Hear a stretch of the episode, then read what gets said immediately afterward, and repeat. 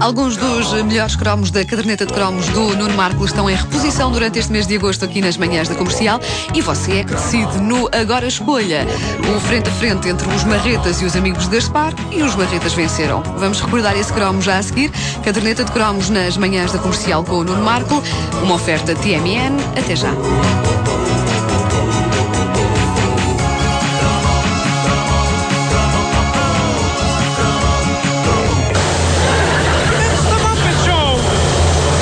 Tenho uma longa, duradoura e constantemente reavivada paixão pelos marretas. Tal como eu, boa parte dos meus colegas humoristas nacionais eh, da minha idade, todos nós devemos tanto a esse estrondoso elenco de criaturas de pano, peluche, esponja, látex, como devemos a ilustres figuras de carne e osso como os Monty Python ou Herman José. A verdade é que os marretas chegaram antes às nossas vidas e entraram antes no nosso coração, apesar de ser a série mais adulta de Jim Henson, o homem que criou a Rua Sésamo, era uma série que tinha bonecos. E nos anos 70, evidentemente, que nós veríamos, por definição, tudo o que tivesse bonecos. Aliás, nós só víamos o que tivesse bonecos, não víamos mais nada. Não é? Tinha que ter bonecos, tinha que ter bonecos, a gente via. Uh, e aliás, é por isso que muitos de nós tivemos contacto precoce com as artes do erotismo, porque um dia resolvemos ficar a ver o famoso desenho animado do gato frito Lembram-se disso? E o gato frito. Sem fazer ideia que aquilo era muito para adultos. Exato. Era muito para adultos. Ah, tem um gato tão giro. Oh diabo, o que é que ele está a fazer? Bom, o mapa de show não era só para adultos, assim que estreou na RTP em pleno horário nobre em 1977, tornou-se num dos mais espetaculares momentos de comunhão familiar em frente ao televisor de que há memória. Eram tempos distantes em que quase não havia telenovelas e em que um programa com sapos, porcos, ursos, monstros e outras criaturas mais ou menos peludas passava alegremente a seguir ao telejornal e era um fenómeno. A minha história de amor com os marretas é tão intensa que eu me lembro do, vamos chamar-lhe, primeiro beijo. Os meus pais compravam habitualmente o extinto jornal Diário de Lisboa. Lembram-se desse jornal? Opa, um clássico. clássico. E lembro-me do meu pai estar a folheá-lo e de, na secção TV, o destaque do dia ser precisamente uma estranha coisa que ia começar nessa noite chamada Os Marretas. A fotografia que aparecia a preto e branco, tal como a própria emissão da RTP, tinha um trio de figuras bizarro, mas essa fotografia foi quanto bastou para que eu me tivesse apaixonado. Claramente amor à primeira vista. E daí a algumas horas, esse trio de figuras figuras, um boneco de cabeleira frondosa e um par de criaturas que pareciam umas vacas do espaço, estaria em todo o seu esplendor no velho ecrã no lado de casa e cantavam assim.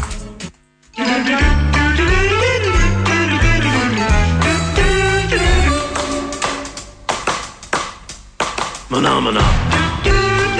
Este número musical bastou para fazer destas figuras que nem tinham nome. Estes não têm nome, não é nenhum dos principais. São os uh,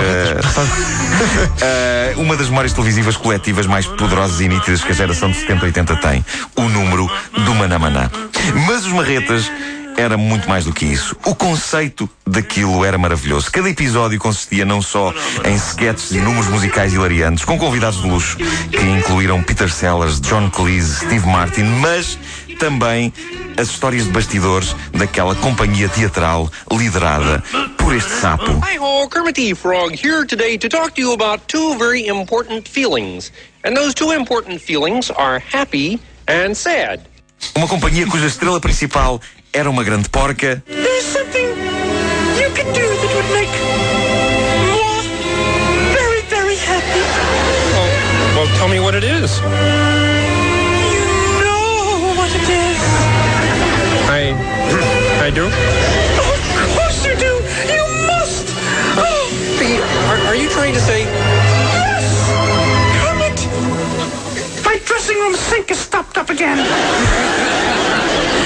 um urso que contava anedotas. É, pá, que maravilha. Hey, question. If a man born in Poland is a Pole, is a man born in Holland a hole? E podíamos continuar por aí fora. Uh, Coca, Espiga e Foz. E eram apenas três estrelas de um vasto elenco, onde, confesso, eu achava particularmente viciante a figura de Gonzo. Before your very eyes, I will ride this motorcycle up this ramp and jump directly into that box, landing safely between those two elderly gentlemen. Oh, I can assure you, you'll be in no danger. You're right. We'll be in Chicago. Aí está. Statler e Waldorf, os velhos do camarote. eh, Sim, clássico. sim, clássico Eh, Quando a. Gonzo. Gonzo foi o primeiro Gonzo a ter grande sucesso em Portugal, antes do Paulo Gonzo e do Gonzo do sucesso. Ah, e de, de todos os Gonzos do showbiz, este que fazia números arriscadíssimos, envolvendo coisas como canhões e que tinha, se vocês bem se lembram, todo um harém de galinhas, era o meu Gonzo preferido. Talvez eu pudesse reconsiderar esta minha preferência se o Paulo Gonzo fizesse uso de canhões e galinhas nos concertos dele. Quando amanhece, pam! Mas eh, desta forma, a minha preferência no que toca a Gonzo irá sempre para o dos Marretas. Vocês bem se lembram, ninguém sabia que criatura era ele. Parecia uma ave, mas ao mesmo tempo não. Há um filme recente chamado Mapa de Sin Space em que se descobre que ele é afinal um extraterrestre. Mas não é tinha, tinha assim um nariz de papagaio, não era?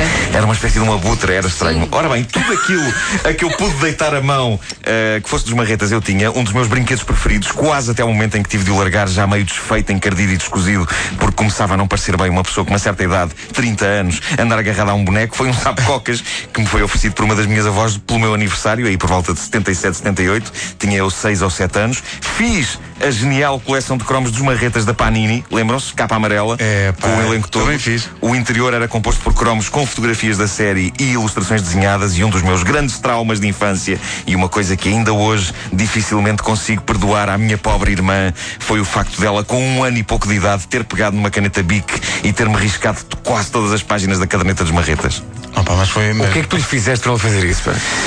Ela tinha um ano, ela não sabia o que é que Ah, tá Ela bem, ainda não ok. fazia nada, mas ela ferrava-me grandes dentadas assim começou a ter dentes. uh, raios apartam. E digo isto com todo o carinho. Bom, eh, e é claro que quando a mítica empresa de brinquedos Maia e Borges lançou no mercado as figuras de PVC dos marretas, Tu foste eh, logo. claro, É não pá, claro, descansei claro. enquanto não cheguei a minha família com pedinchice e elas me foram oferecidas. E outro dos traumas relativos aos marretas eh, foi este. Em 79 eh, estreou em Portugal o lendário Muppet Movie.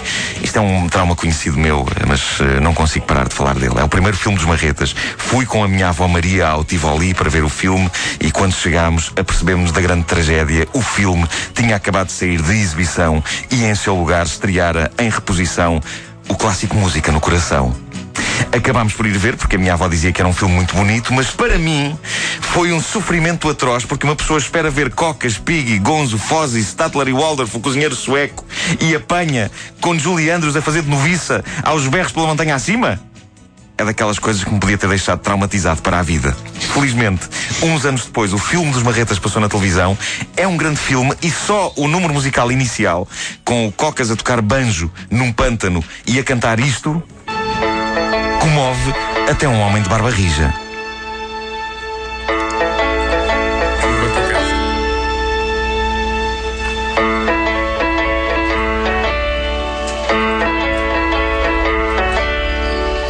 There are There's so many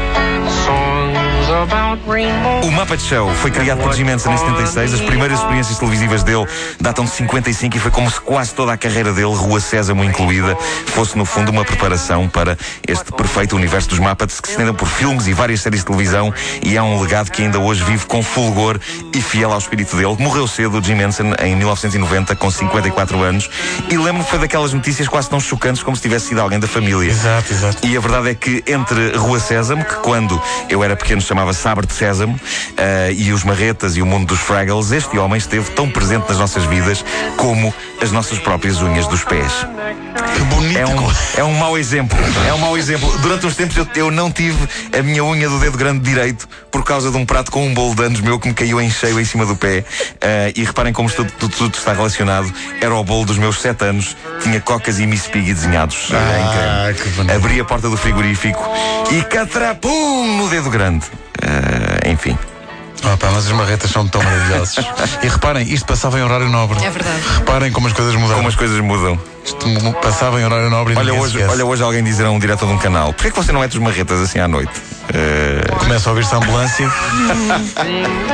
a caderneta de cromos. desculpa, Pedro, se calhar se eu fizesse era um sucesso, não ganhava nada. A caderneta de cromos é uma oferta TMN. Até já.